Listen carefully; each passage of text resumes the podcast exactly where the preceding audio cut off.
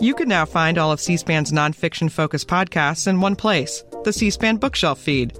Follow now, and you'll get all of C SPAN's podcasts that are nonfiction book related every week. I'm Shannon. And I'm Rachel. And as part of the podcast team here at C SPAN, we wanted to make it easy for our nonfiction book lovers to access all of our offerings in one place. Hear from authors like Kidada Williams on her book, I Saw Death Coming, Joan Biskupic and her latest, Nine Black Robes, or Neil King who shared his walking journey from DC to New York City in his book American Ramble.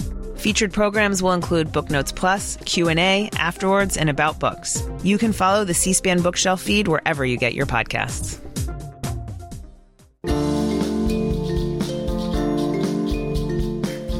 Spanning 27 states, America's 58 national parks blanket 84.6 million acres of American soil. That's a full 3.4% of the United States. Hi, I'm Shannon, the podcast producer here at C SPAN, and this week's Lectures in History program is on landscape preservation and national parks. Professor Laura Watt of Sonoma State University talks about the evolution of the national park system and the effort to preserve pristine wilderness. Professor Watts argues that this approach often obscures the ways humans have already interacted with the land. Stay tuned. Class starts right after this. So, today we're going to be talking about um, landscapes and preservation and sort of how preservation unexpectedly changes the places that we set aside as parks or other protected areas. Um, the intention here is really not only to sort of understand the history of these kinds of protected spaces, but then also um, to make the process of preservation more visible. Um, to make it you know easier to understand not only the history of parks, and how they have changed over time, but sort of more importantly, why they have changed over time. Because most of us, when we think about preservation, we think about th- something staying the same. And yet, preservation actually changes things. So that's really kind of the focus we're going to aim at today. Um, and I'm going to we go. So, um, in the context of sort of open space lands here in the U.S., where often there's sort of this presumption that public ownership is the best way to protect a landscape, and we even see, you know, the the uh, mini series um, by Ken Burns from a ways back on national parks. It was called America's Best Idea, which is actually taken from a quote from Wallace Stegner.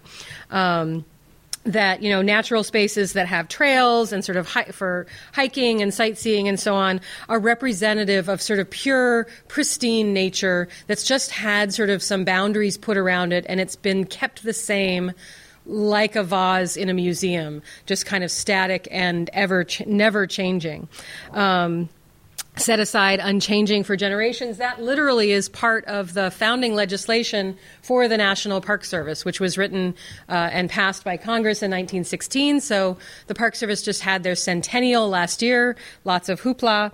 Um, and, uh, and so you can see that their, their fundamental purpose is to conserve scenery and provide for the enjoyment, as well as leave it unimpaired. The, the impression you get from this language is that parks are unimpaired and staying the same for generations through time.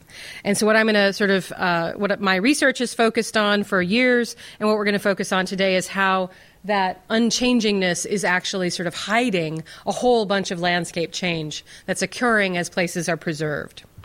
Um, so, just as a little backdrop, this will be familiar to some of you from earlier in the semester. Um, this idea that um, all ecosystems is from Nancy Langston, an uh, environmental historian and mentor of mine. She states very clearly that all ecosystems are the product of history, including both their natural and their cultural or social history. So, um, one of the things that I do in my work is looking at um, how looking at landscape change over time can really tell us something about the ideas that people have about landscape over time and how those ideas changed uh, change with changing times. So um, a lot of this is really underlining both why understanding environmental history is important to begin with, but then also sort of seeing. Um, sort of the current state of the ecosystem, how and why it got there from the social or cultural side as well. Um, so we're going to start with just again review for my class um, this concept of landscape uh, it, landscapes are um, in, you sort of inherently and interact formed by interactions between people and place. Um, so they're always about this interaction. Um, Peirce Lewis, a geographer, wrote that there are unwitting autobiographies. Um, that you know, essentially, we by shaping the land, by being influenced by what's on the land and what is possible there. Come on in. There's lots of seats in the front. Um, uh, we essentially write our own autobiographies in the landscape without realizing we're doing it. So we're leaving traces of the the ideas that, that, we have, the ways in which we interact with the land, all of those things.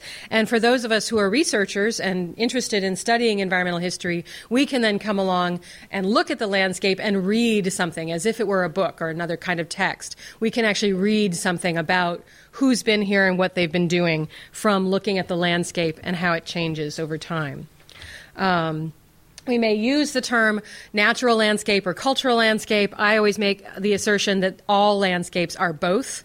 There is no purely cultural landscape. Even you know downtown Manhattan has little uh, plants growing places, and there's pigeons flying everywhere, and you know, there's a lot of nature even in the middle of a city. And similarly, the most remote, sort of uh, pristine-looking wilderness has a lot of cultural overlay, cultural management, um, etc. That's influencing what that place is like. Um, and then lastly, all landscapes are dynamic. They're always changing. There's no way of holding them still the way that we do with a vase in a museum. Um, you know, you can put the Ming vase on a, on a shelf and maybe have some nice climate controlled uh, air and lighting for it, and it will just stay pretty much the same for centuries. Um, we can't do that with landscapes. There's no way of holding them still. They're constantly shifting with climatic changes, with ecological changes, and with cultural and social changes. Um, so that's really what um, I'm interested in looking at. Um, and a, a, prime example is national parks in the way that we often don't notice that landscape change is occurring because it happens so slowly. So many of us have visited the Yosemite Valley. This is a photo that I took when I was visiting there alongside the Merced River. Um, and it's really striking to look at pictures of the same place over time. Um, so, again, I think the first week of this course, we looked at some of these same images. This is a photograph taken from almost exactly the same location near the Merced River, um, but taken in 1865 by Carleton Watkins. Um, and it, what, it, what you can see in it a little bit difficult. The trees are in the way, but you can see there's a big meadow in the back. There are some coniferous trees, but there's also a lot of oak um, of oak trees and sort of willows. It's a much more open landscape than what we see today. Similarly, we can look at paintings from the 1870s. This is by Albert Bierstadt. Um, he's done a little uh, fancy footwork with the sides of the valley. They actually don't match up. If you look at a photograph today, you'll realize that this side of the valley is about five miles west of that side of the valley um, in his painting. But what's interesting about this painting is again, it's showing us the ecosystem of this landscape in the 1870s, which again is meadows and oak woodlands with a few coniferous trees. It's a real contrast to the landscape that we see today, which is almost all dark coniferous forest. Um, not that one is better than the other or preferable, but that the ecosystem here has changed enormously because this place was preserved. This was a place where Native Americans had lived for centuries and had been doing landscape management of their own, mostly through burning. Once that management was stopped and the place was protected, the ecological shifts started occurring. But those of us who visit today and we see this, we think, oh, this is what it's always been like because we don't know that it has that history. So that's part of what we're going to be looking at today um, is trying to understand the ways in which parks change over time, how they change far more than we recognize, um, and how that helps us to understand what's going on with park protection. So one of the other things that you know most of us sort of take public parks for granted in a way that you know most of us have grown up with parks in cities and national parks to go visit. They're kind of part of our culture now, but that's fairly recent. Um, public parks are a fairly um, novel invention in a lot of ways. They evolved in, during the 1800s, um, essentially out of both the admiration of wealthy estates, private estates in England, where they would be sort of you know uh, sort of um, oh, what's the TV show? The um, Downton Abbey. Yes, thank you. I always forget words. Um, you know, very Downton Abbey-esque. You know, this huge estate with rolling hills and people strolling about. But of course, most people couldn't visit those estates. They were privately owned by individual families. So, um, with an admiration for those kinds of spaces, but here in the U.S., this idea that we wanted that space to be more democratic, to be more open to the public rather than just private. Um, they also evolved in some ways from using a, certain public spaces like cemetery, bleh, cemeteries very informally for going for an afternoon walk. It seems odd to us now that you would sort of go strolling in a cemetery. They seem much more formal now, but back in the 1800s, especially the 1830s through the 1860s or so, that was a very common thing in, in a lot of large cities. It was pretty much the only open space available. And so people would go out for a walk and just enjoy the view and the green grass and, and the stones. Um, so, sort of a combination of these different kinds of very formal spaces that we didn't want to repeat here in the US um, and these more informal uses. Um, similarly, preservation itself of historic buildings, say, was originally something undertaken by private wealthy individuals. Um, George Washington's estate at Mount Vernon, for instance, was protected by a, the Mount Vernon Ladies Association, a private organization. The idea that government should protect and preserve places was not just it wasn't part of our culture and, until the sort of late 1800s. One of the people who was most responsible for that change is this guy. This is Frederick Law Olmsted. Um, and uh, he was a landscape architect and park designer. Um, he very famously designed um, Central Park in New York City. I've got the uh, original design here. It's a little hard to see, but from eight, from the 1860s.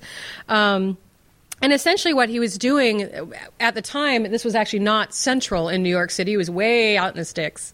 Um, but he had the foresight to know that the city would grow up around the park and wanted to create a space of of nature for sort of um, people to visit, to just sort of stroll around and enjoy. This idea of sort of creating and designing a wilderness.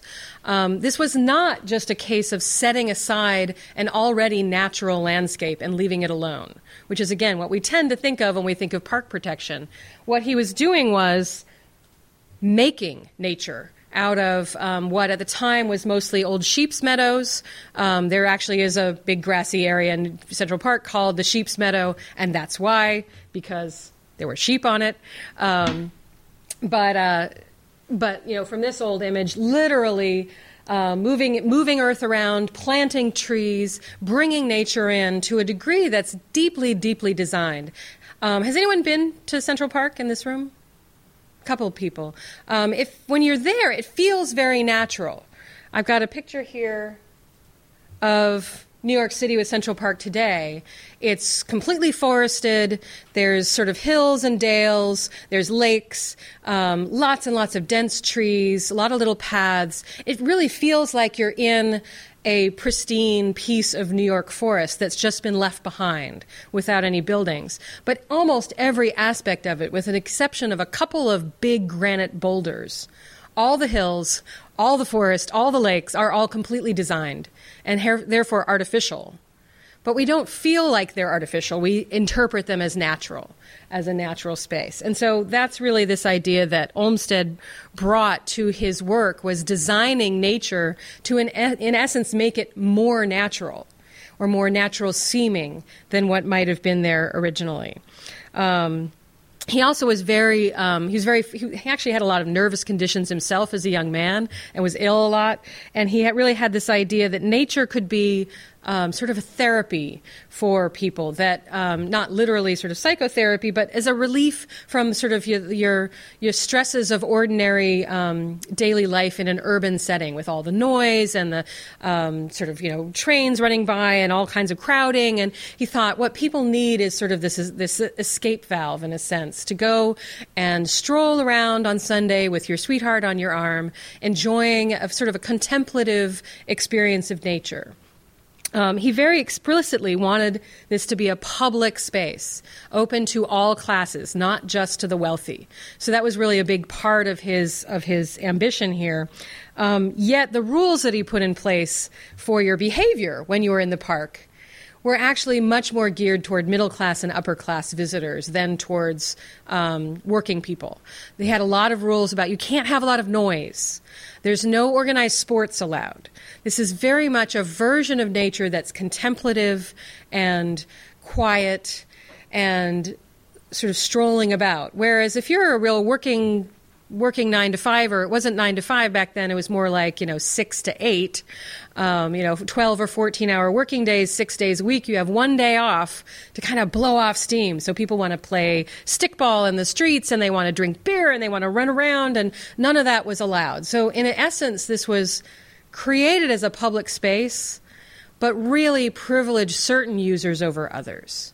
And we're going to see that these early ideas of how you're supposed to behave in a park who the park is sort of aimed toward still carries through in a lot of our national parks today. There's a lot of presumptions that both these parks are open to everybody, but that there are particular ways you're supposed to behave and interact with nature when you're there, and other ways are not appropriate. So you're not going to find soccer fields in a national park. Um, you're going to find hiking trails.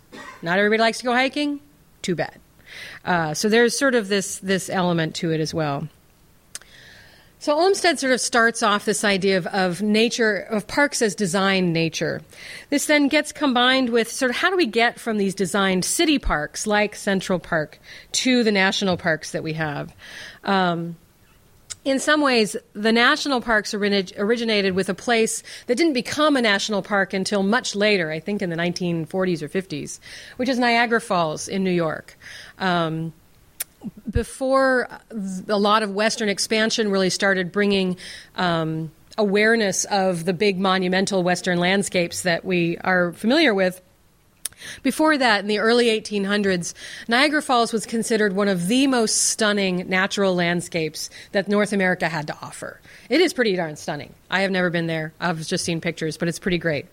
Um, and after the Erie Canal opened up uh, easier um, transportation in, in, the New York area, it became it still doesn't seem fast to us. It would take at least two days to get from new york city to um, niagara falls but that was instead of a week so it was greatly easy, greatly easier to get there. And you get this big influx of tourists coming from New York and Boston, from sort of the urban cities, wanting to go and visit Niagara. It's this beautiful place. They go and have their photograph taken.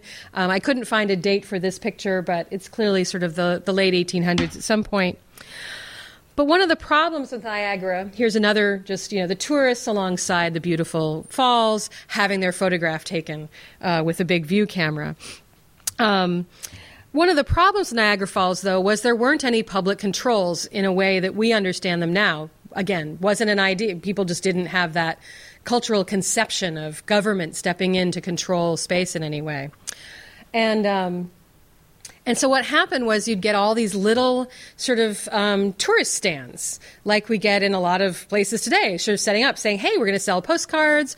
Eh, you know, pay me a dollar or five cents or whatever the price was, and stand here and get the best view. There would be photographers flying their trade, um, and uh, and so you got all this sort of um, messiness, kind of messing up the scene.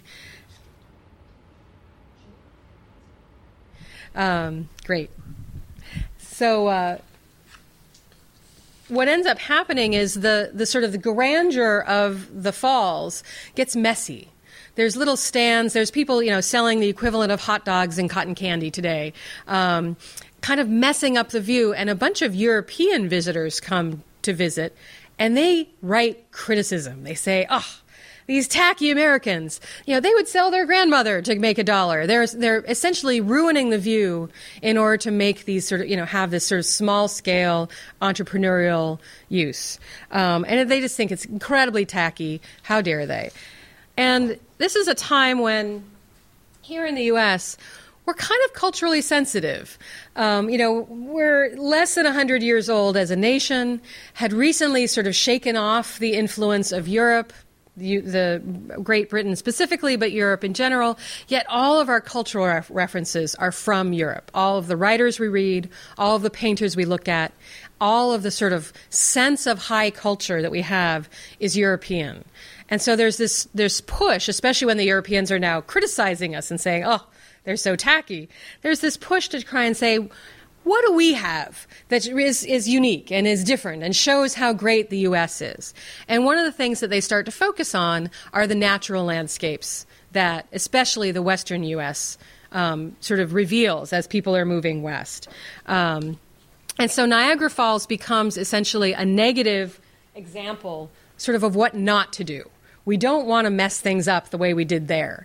Um, so when um, Yosemite Valley here in California is quote unquote discovered um, by a battalion of military folks who are chasing some Native Americans up the Merced River and sort of come out into this amazing valley. And they're stunned by this incredible scenery that they see. You know, the Yosemite Valley is, is pretty unlike almost anywhere on Earth with these huge um, granite cliffs uh, just sort of dominating this thing. And so to uh, this young um, U.S. culture at the time, these kinds of monumental, unique, stunning natural landscapes become symbolic of our national pride, of saying, hey, we've got something that those crazy Europeans don't have. And in fact, you see a lot of descriptions of Western landscapes as people are, are moving across the uh, Western uh, territories and describing these places. They're often describing them in comparison to um, castles in Europe or old ruins in Rome and saying how much cooler, essentially, these places are. Like, oh, you could have some tumbled down castle, or you could have this amazing rampart of, of stone and granite. And, you know, there's all this sort of comparison going on. So nature takes on a new meaning of sort of being symbolic of our youthful strength and vigor as a nation um, it becomes very nationalistic to sort of ex- to experience these kinds of, of monumental Western landscapes. And it's not just the landscape in this case. Um, there was similar interest in the uh, the redwood trees, uh, both the coast redwoods here in coastal California and the giant sequoias of the Sierras. Um, again, is sort of symbolic of something our nation had that no one else had. Just the sheer size of these things. You know, there's all kinds of photographs of sliced through sequoia trees with people posing by them or standing on the stump and seeing how many people they can fit on as like a dance floor to say, you know, look how gigantic this is. This is better than any tree you're ever going to find in Europe. You know, bigger and it's taller and it's just, you know, it's what we're doing that's great. The funniest thing for me about the giant sequoias is the botanists who are all about identifying species in sort of the early stages of, of biological um, science in the 1860s or so. They have this giant fight over what to call the sequoias with their Latin name, you know, their, their taxonomic name.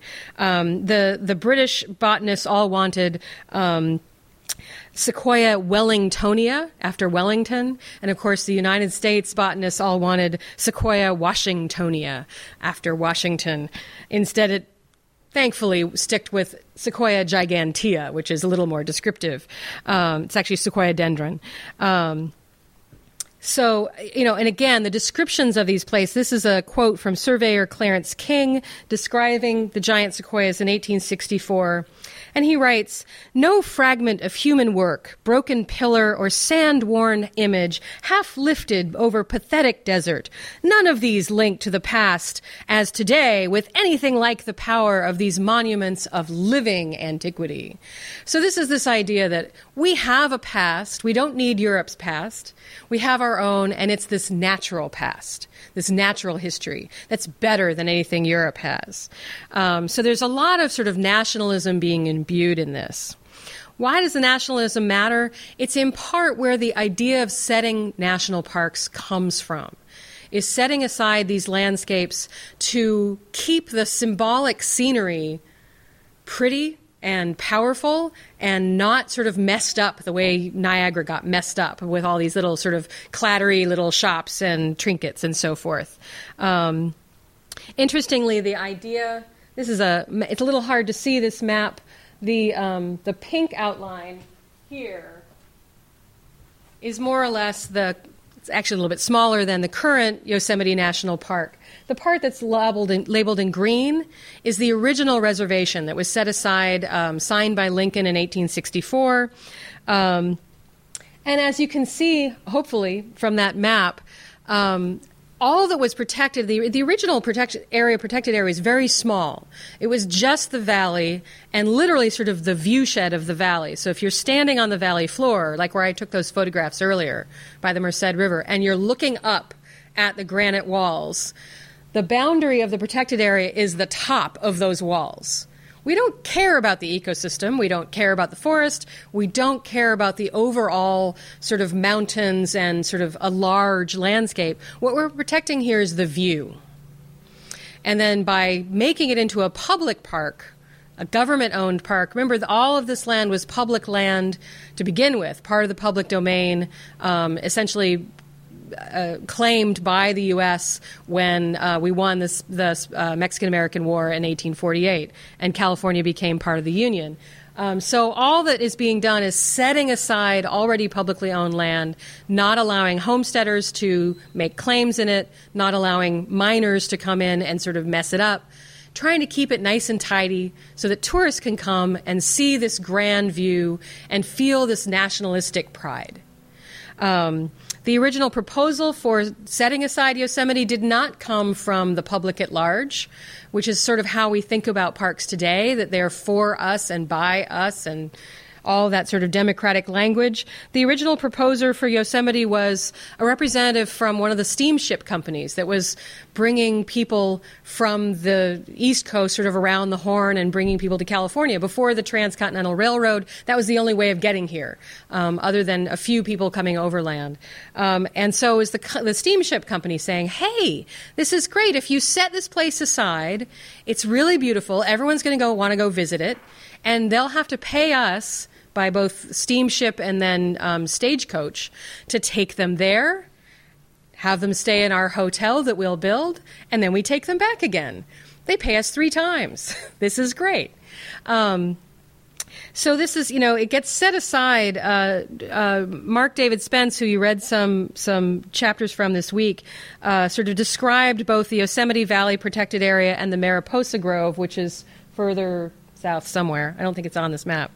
Um, he describes them as sort of powerful symbols of national unity.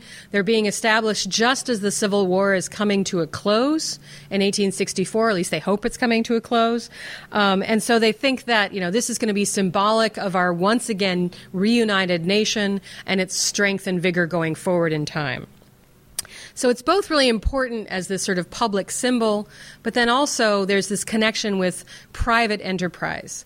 Um, of first the railroad, the steamship company in the case of Yosemite, for every other national park that's established between 1864 and 1916 when the National Park Service itself is created, they're all proposed, advocated for, and then served by railroads. So again, the connection to tourism and to sort of industrial tourism, if you will, you know, not mom and pop setting up a little shop and selling you t shirts, whatever the equivalent in 1900 of t shirts is. Um, not that kind of tourism, but really organized corporate tourism um, is part of the national parks from day one. It's how they get established. Because um, somebody has to go to Congress and convince Congress to pass this legislation. It doesn't just happen. And that's who's pushing them to do this. Um, one of the other interesting things about the um, Yosemite Reservation is that there's a clause in the legislation that creates the park insisting that the protection be permanent. He said, you know, there's sort of no point in setting something aside for this kind of scenic grandeur unless we're committing to protect it for all time. So it starts very early in 1864 this idea that parks are going to stay the same we have this static view, sort of the sense that all of us have from looking at postcards or calendars, Ansel Adams photographs, um, or our own photographs if we go to Yosemite and visit, um, of the view of what Yosemite looks like. And we don't think of that as being something that changes over time. And in fact, if the Park Service ever moves like a campground or changes, uh, you know, a scenic pullout, people actually get upset because they're like, "Hey, that's not the one I'm used to. Now it looks different." Because I'm having to see it from a different angle. Um, I actually ran an experiment with my environmental history class a number of years ago, um, right at the early days of sort of digital photography. Um, we didn't have Instagram yet or Facebook, we just had Flickr. And during one of our class breaks, what I, I had them type in into Flickr's search engine Yosemite and view and have it pull up all the photographs that were tagged with those words and just play them as a slideshow. And I swear 90% of them were taken from exactly the same spot which is one of the spots where the tour buses sort of take everybody through to the, what's called the tunnel view, if you know Yosemite, up on Highway 140, and looking back at um, Half Dome and El Capitan, and sort of this very classic view that we all know. Um, if we, if something, you know, if a hotel was built in the middle of that, or um, a great lightning bolt struck Half Dome and cracked it in half, that's not going to happen. But um, we would be upset because the thing that we we think of as unchanging would suddenly change, and that's part of the idea again of preservation. Um, this sort of a natural landscape frozen in time and staying the same sort of for generations to come. One of the last aspects of Yosemite specifically that um, I think is not, again, as well understood, um, not only were they promoted in the early days, uh, you know, sort of pitched to Congress and then promoted by the railroads. But once um, you get the automobile being invented, and also our lives changing in terms of the work week getting shorter, weekends are invented, um, and people have more leisure time, the combination of these two things really transforms the national parks. They become very auto oriented. Um, you can see this in an old poster from the 1930s or 20s um, of you know Yosemite's Mariposa Grove with a tree that just fell over in last in this uh, in the winter storms this year. Um, of with a car driving through the tunnel tree. Um, this is a real transformation as we have more leisure the auto industry express, expressly wants there to be places for us to go in our cars to go visit. Because the more we drive cars, the more we'll buy gas, the more we'll buy new cars. Um, this is very much sort of a. Um, again, a corporate enterprise. Um, so, uh, in the middle of World War One, when um, the National Park Service itself was created to manage the parks that had already been created. Um, they had this whole "See America First" campaign. You don't need to go to Europe for your for your vacation. Go see America first. get in your car or get on the railroad and ride around and see the country that you live in. See these sort of iconic landscapes. So parks were very even in these later days were very expressly there to inform us about what being an American was supposed to be um, and sort of expose us to these iconic natural landscapes that were supposed to fill us with national pride and uh, and sort of a sense of, of, of where we're coming from. What time is it? Well, we're doing fine. Um, and the they did start coming. I just realized I skipped over. Um, the the numbers of Yosemite v- visitors it's really telling to see how it climbs up. Um, in 1855 are the first tourists entering Yosemite Valley even before it was created into a park. Um, by 1863, just before it was set aside, 406 visitors arrived that year by steamboat and stage. Uh, Ten years later, in 1875, they'd built hotels and a road. There were wagons and supplies coming in. Eventually, the railroad connects the area. By 1916, when the Park Service is created, 14,000 visitors to Yosemite uh, Valley in a year. Um, two years later, in 1918, it had jumped to almost 27,000, nearly doubled because of the automobile. Um, in fact, one of the biggest advocates for establishing the National Park Service in 1916, again, not the general public at large like we tend to think, but the AAA, you know, the automobile industry was like saying, hey, we need these parks, we need this agency, um, so that people have places to go. Um, so, like I said, 1916, 14,000, 1918, 27,000, and in 1997, don't ask me why I don't have more recent data, 4.2 million, almost all arriving by car. Um, so it's you know the visitation to Yosemite Valley is now completely insane, um, and in fact, there's a lot of discussion about when does a park get too much visitation? Should we start restraining some people?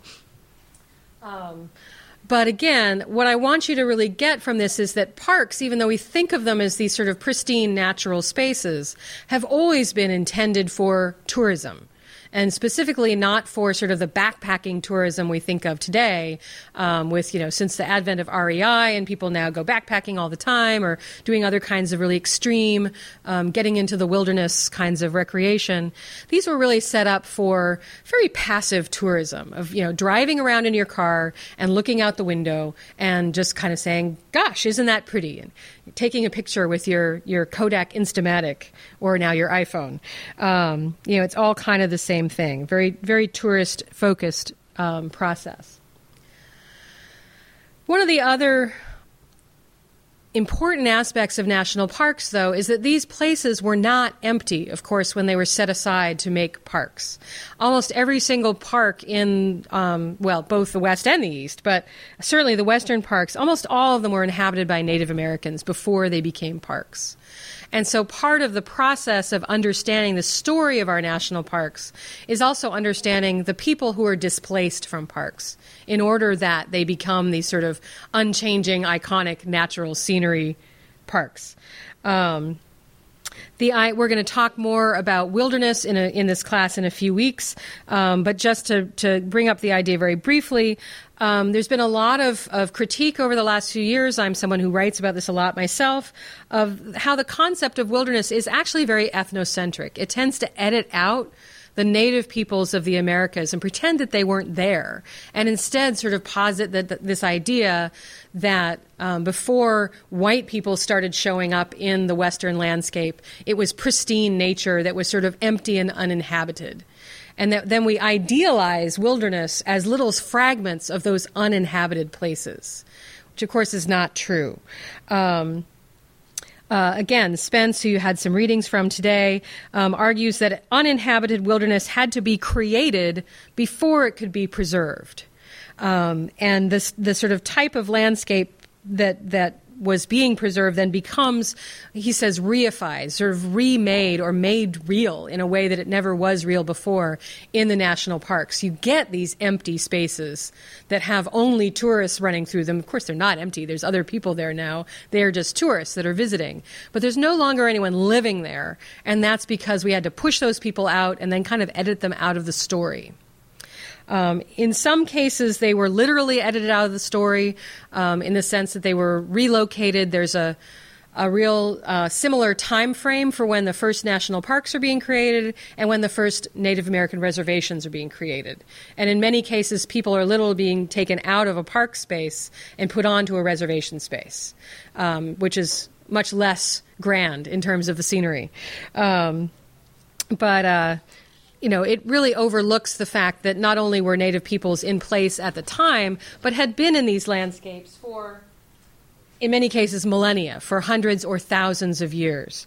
Um, and there's an interesting sort of quality. These are some uh, Miwok uh, people who are living in Yosemite Valley as part of the museum exhibit in Yosemite Valley for decades, actually. In Yosemite, they were initially, they tried to. Um, move the native people out of Yosemite Valley. Then eventually they sort of let them back in, but on the condition essentially that they live in their traditional ways as part of the display for the tourists.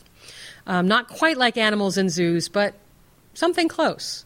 Um, that they're on display. People would come by and sort of remark on, oh, look at those outfits they're wearing, look at the things that they're doing.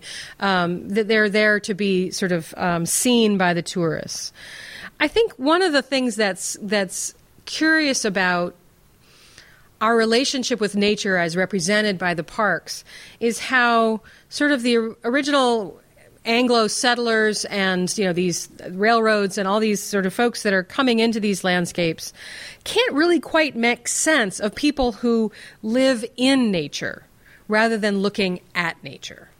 You know that's that difference of being Yosemite being a place to live in and to rely upon the resources that are there in the way the Native Americans do, or is it being sort of a scene that you stand back and you look at? You go to the tunnel view, which the tour bus takes you to, and you take your, your standard photograph or you buy the postcard and you get the view of the place. It's a very different relationship.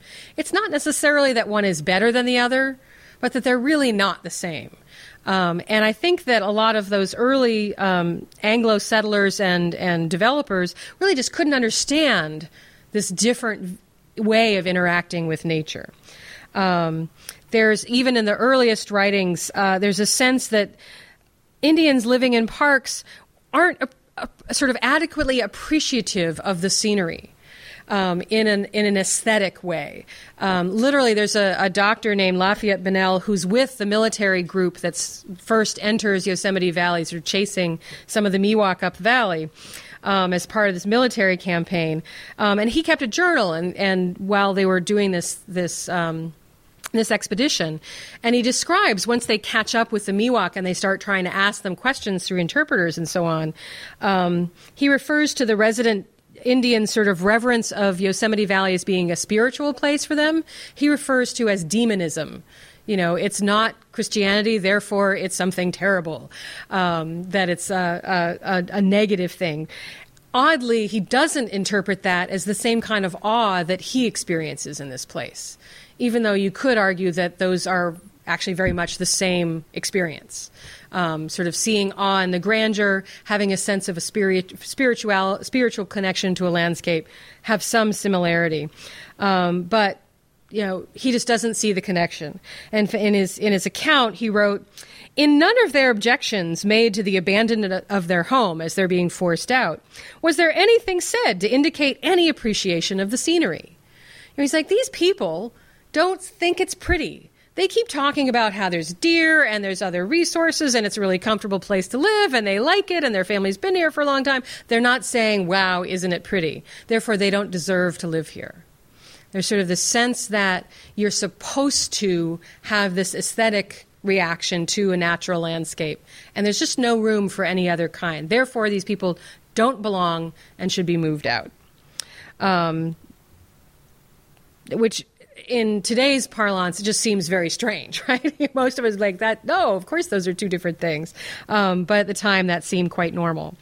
Um, unfortunately, this idea of a national park as natural scenery with wildlife, with rivers, with mountains, without people who are residents, has then been, it's become this national park ideal that we've developed over time.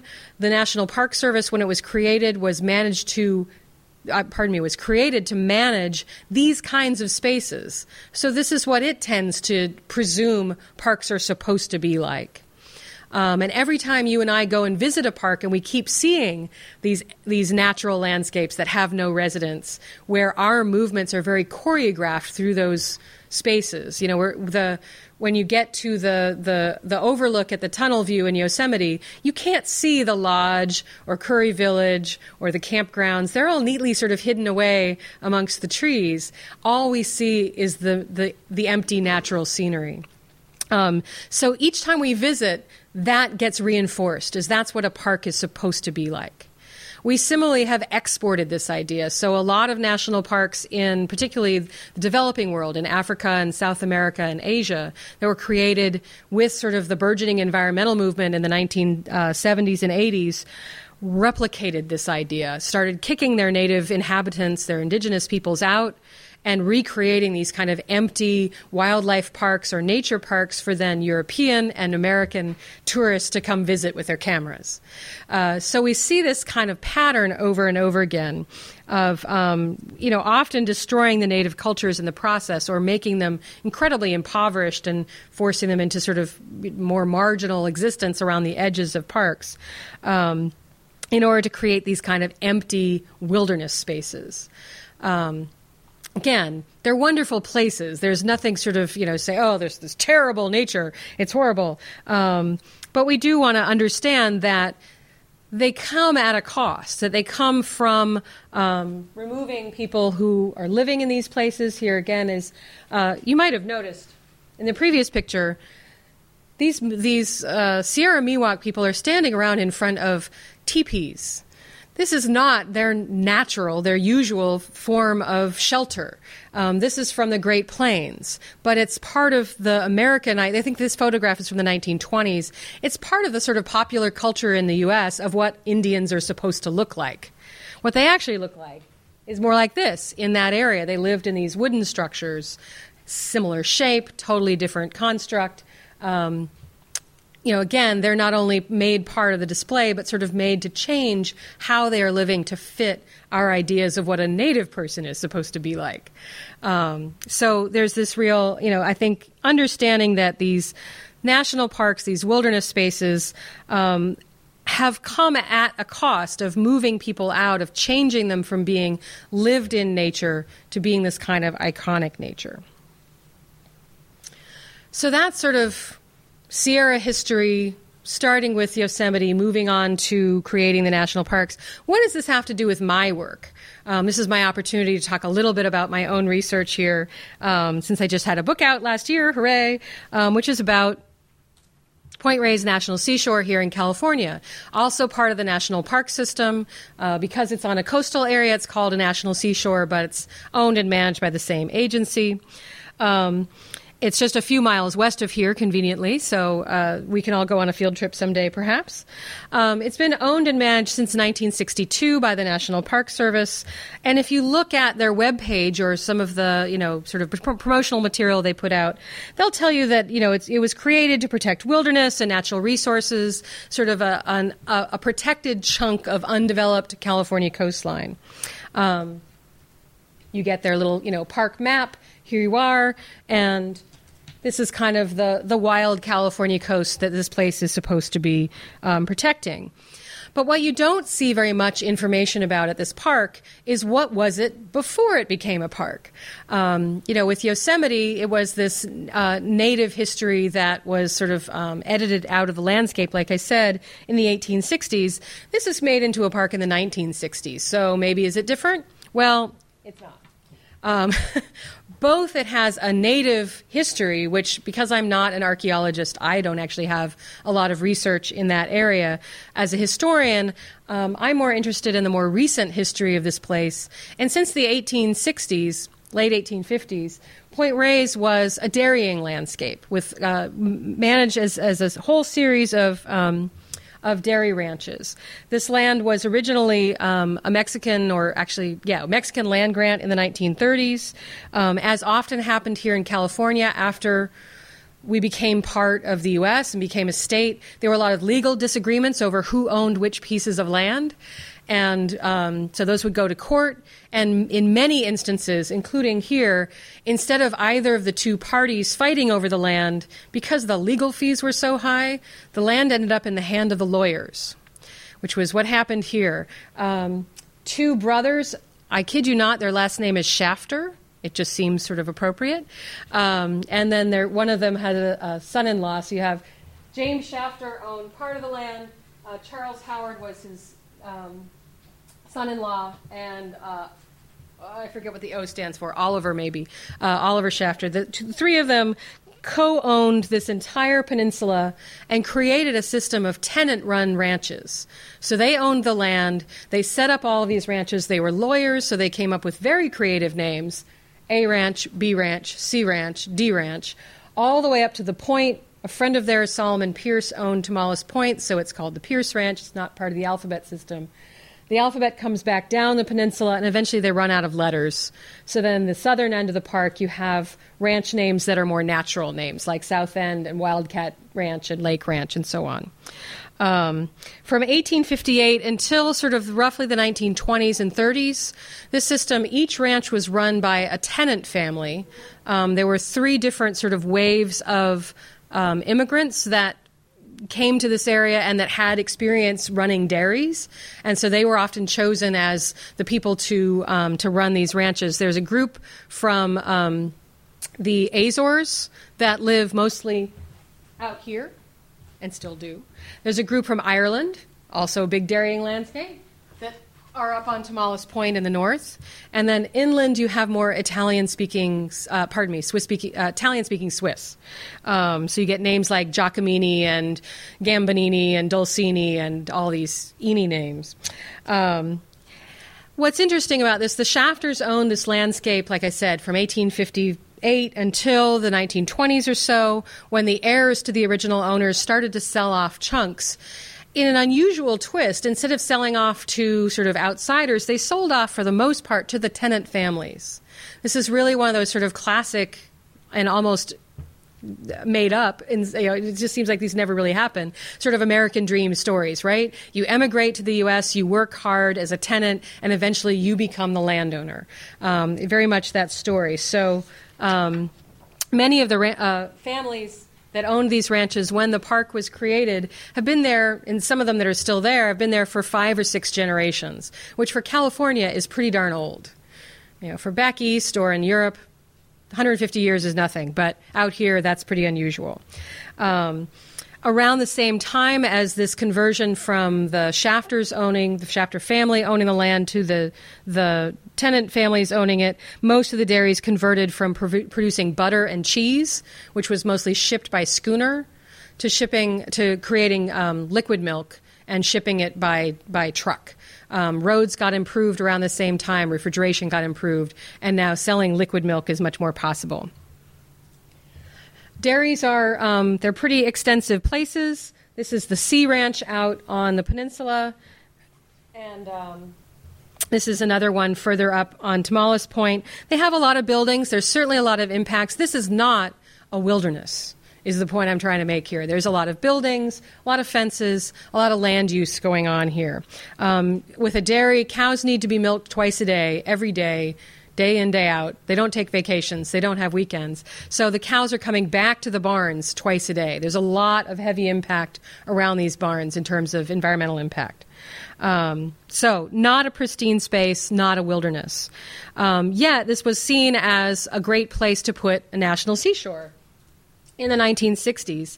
Um, this was a period of time, there was a big sort of Parks for the People movement across the nation. The National Park Service was specifically looking for places to create new parks that were close to urban areas and that would provide specifically beach access. Um, so this is really what the focus was. Both back east, you get places like Cape Cod, Cape Hatteras, all these national seashores, a whole bunch of national lake shores in the Great Lakes, and then a series of national seashores out here, including Point Reyes. Um, the way the park was set up initially was expressly designed to try and accommodate the still operating ranches. At that time, there were 25 uh, either dairy or beef ranches operating on the peninsula within the boundaries of the seashore. Um, trying to keep them in place was both a political necessity. The locals never would have gone along with this park idea if it was going to um, change their local economy as much as taking out 25 ranches. It would have had a huge impact. Um, but then also there's some, if you read through the hearings and the, the other the other sort of discussion that's going on about the park, there's a real appreciation of the scenic quality of of the pastoral landscape. And, you know, for someone driving out from San Francisco, seeing cows and um, these beautiful pastures is actually part of the aesthetic experience. Um, so that was really sort of being touted as one of the um, one of the, the, the strong points of this place. Um, but as you may hopefully are starting to get from this lecture today, the Park Service is, when it comes to preservation, it's not a neutral actor. It has built into that agency from its early history a really strong sense of what a national park is supposed to be like. And those early national parks are what's shaping that. So places like Yosemite are really kind of the model of how parks are going to be set up and managed. And places that have working landscapes like Point Reyes don't fit in as well.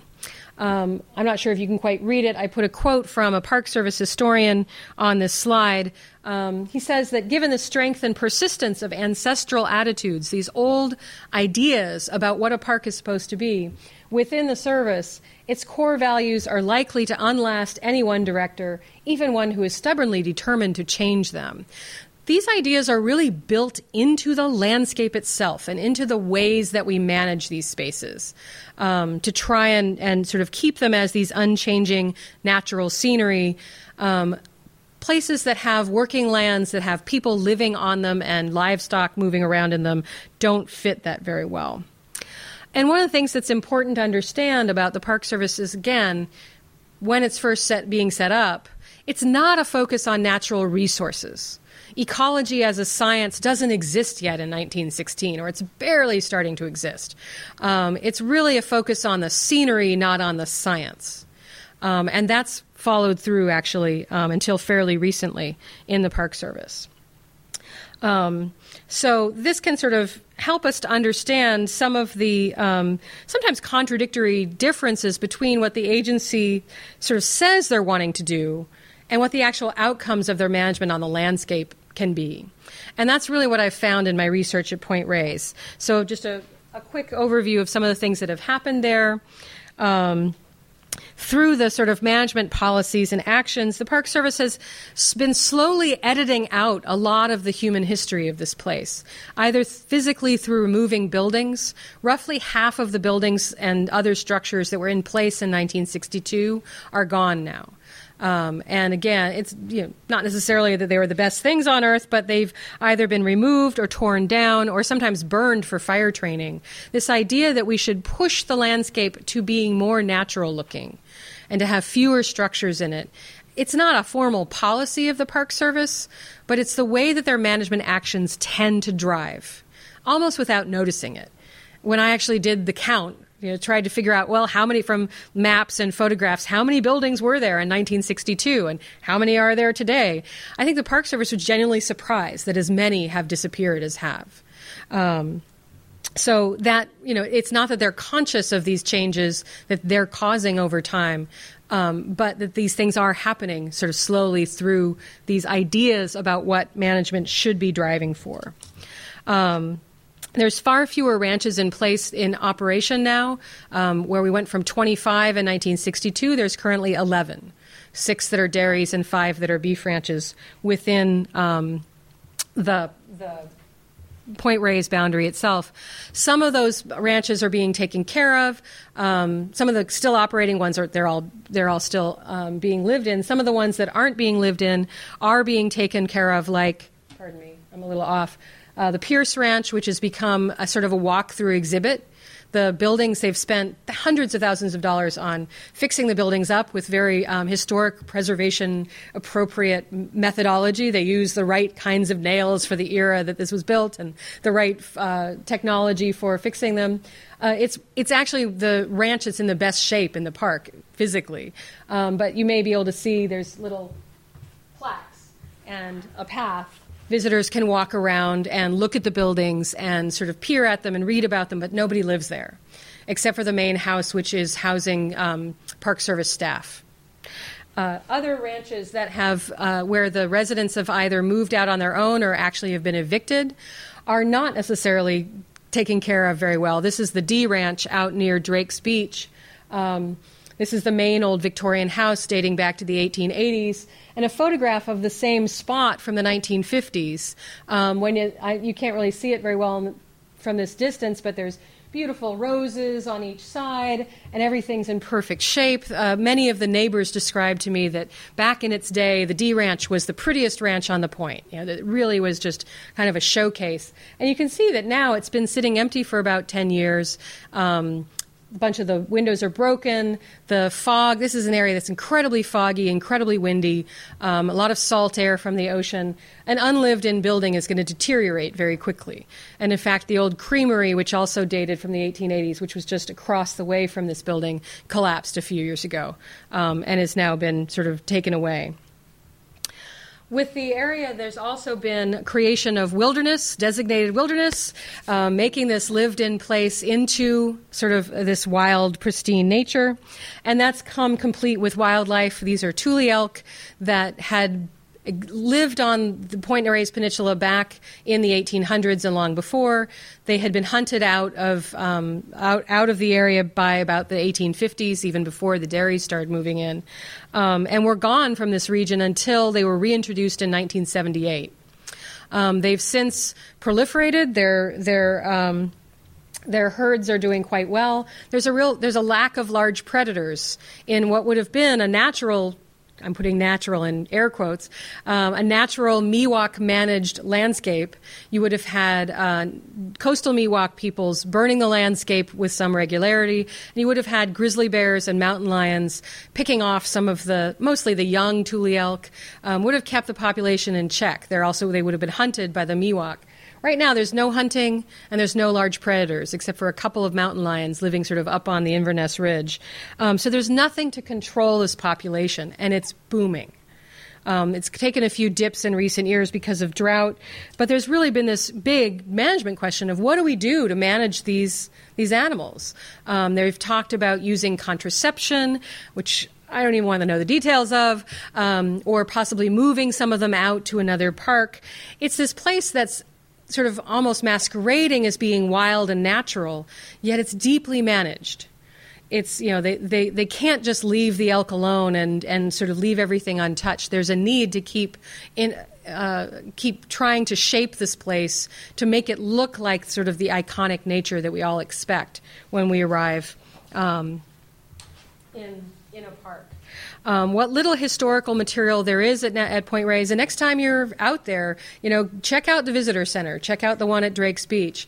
They um, there's really very little historical material um, in sort of interpreted for visitors. What there is is mostly focused on Sir Francis Drake, who um, probably landed for about a week when his ship was blown off course in what the 1400s sometime. Um, the more recent past in terms of the ranches and the very long past of the coastal Miwok, neither one is very well represented in the sort of park's interpretation of the history of this place. Um, what's been really striking, and again, I'll sort of wrap up with this. Um, is that not only most visitors, it's understandable that most visitors don't know the history of this place because it's not being interpreted by the Park Service for them. But even the park managers don't um, don't remember or don't have any ideas of what this old history was, of what was there before they showed up.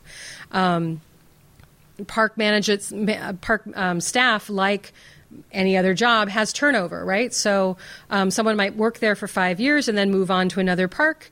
Um, the people who come in don't have a lot of material to read on the history of this place, so gradually the memory of what was there fades away. Um, they don't interact very much. The staff don't interact very much with the ranchers who still live within the seashore. And ever since I started, I've been researching this place since the late 1990s. When people visit the seashore for the first time, there's often a lot of questions about why are there cows here? What are the, why are there ran- ranches? Don't seem like they belong in a national park. Because again, we bring our own ideas of what a national park is supposed to be, and we don't remember seeing cows in Yosemite or in Yellowstone or any of the other sort of big national iconic parks. Um, so then it again becomes this self-replicating cycle where people question the the original residents of this park and why they're still in place. They don't know the story of how they got there, um, and so then sort of advocate for them to be moved out. And there's been a number of lawsuits in recent years trying to more actively push some of the the last remaining residents out of the park. Um, so one of the things I want you to, you know, just closing here with this image of the of the pastoral landscape at Point Reyes, um, is remembering that all landscapes have histories, and even places that we think of as natural landscapes have histories that often is quite invisible to us as a as a viewer. Um, these places were shaped by other people's lives, whether that be Native Americans or more recent um, settlers like the ranchers at Point Reyes. And I think there's a need to have if not a formal recognition of their relationship with the landscape, at least a respect for the the ways in which their work has literally made these places. Um, the reason that there are grassy fields out at Point Reyes, um, which are very green this time of year and very lush, is because of the Miwok burning for hundreds or thousands of years, and then because cattle ranching has been taking place since then. If you take the cattle off, if you take the burning off, just like at Yosemite Valley with the conifers moving in, here you have coastal brush moving in, taking over. You wouldn't have green grass anymore um, because these coastal grasslands are not in themselves natural landscapes, they're created landscapes through people's work. Um, so, trying to understand both the fact that people were in these places, or if they still are, valuing their their their uh, contribution to that place. So that's sort of the end of my lecture today. I wondered if you guys had any questions that I can answer.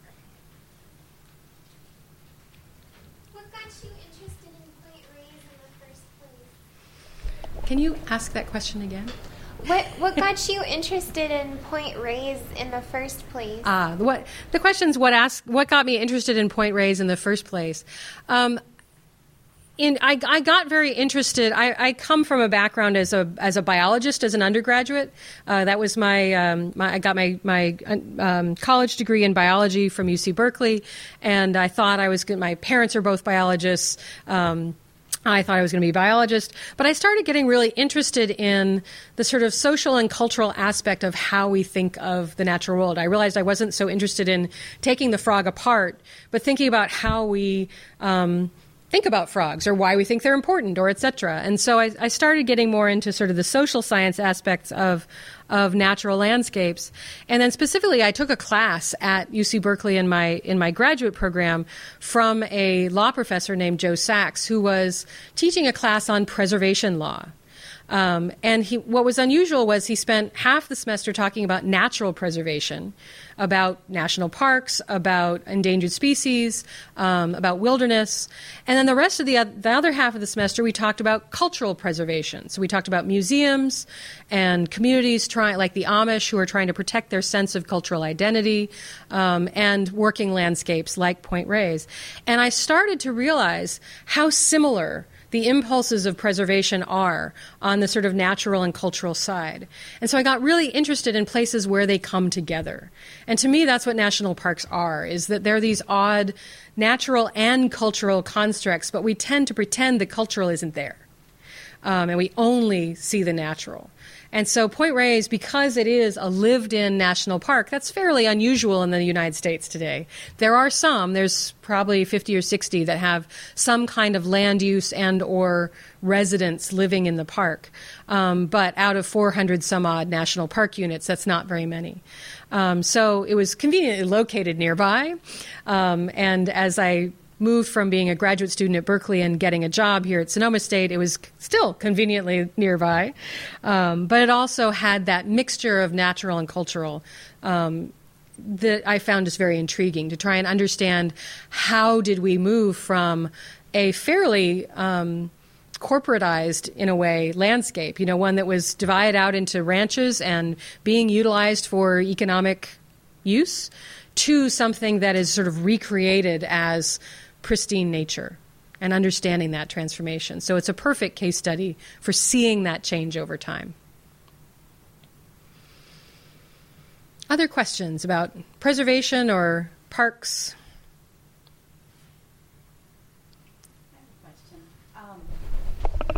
In the chapter we read for today, you talk about how um, those in power in society influence what's valued and what's preserved. Um, I'm wondering what you think about the current presidential administration, the impact it might have on a place like Point Reyes and other national parks. That is a excellent question that I have absolutely no idea how to answer. I've actually been asked this question a few times since the election in November. Um, it's hard to say. The some people would presume that the new administration is more open to um, either privatizing public lands. The guy that he that he's appointed. Um, Zinke, I think is his name, as the Secretary of the Interior, has been pretty explicitly not an advocate for privatization of public lands. Um, so that seems like it's probably not on the table. There might be more openness to this kind of working landscape, to the the recognizing that you can have economic uses of land and environmental protection at the same time, that they don't have to be oppositional. Um, that said, the new administration doesn't seem particularly supportive of environmental concerns at all. Um, so that where it's kind of a wild card, I think, at this point in terms of how that will affect management on the ground.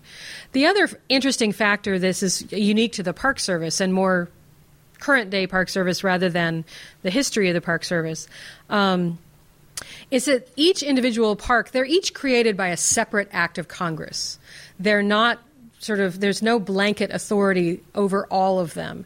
There's a there's some guidelines that the Park Service has as its national policy, but each individual superintendent of each park, each you know Yosemite, uh, Yellowstone, Point Reyes, each superintendent has a lot of authority, a lot of latitude to make their own decisions about how to manage that place.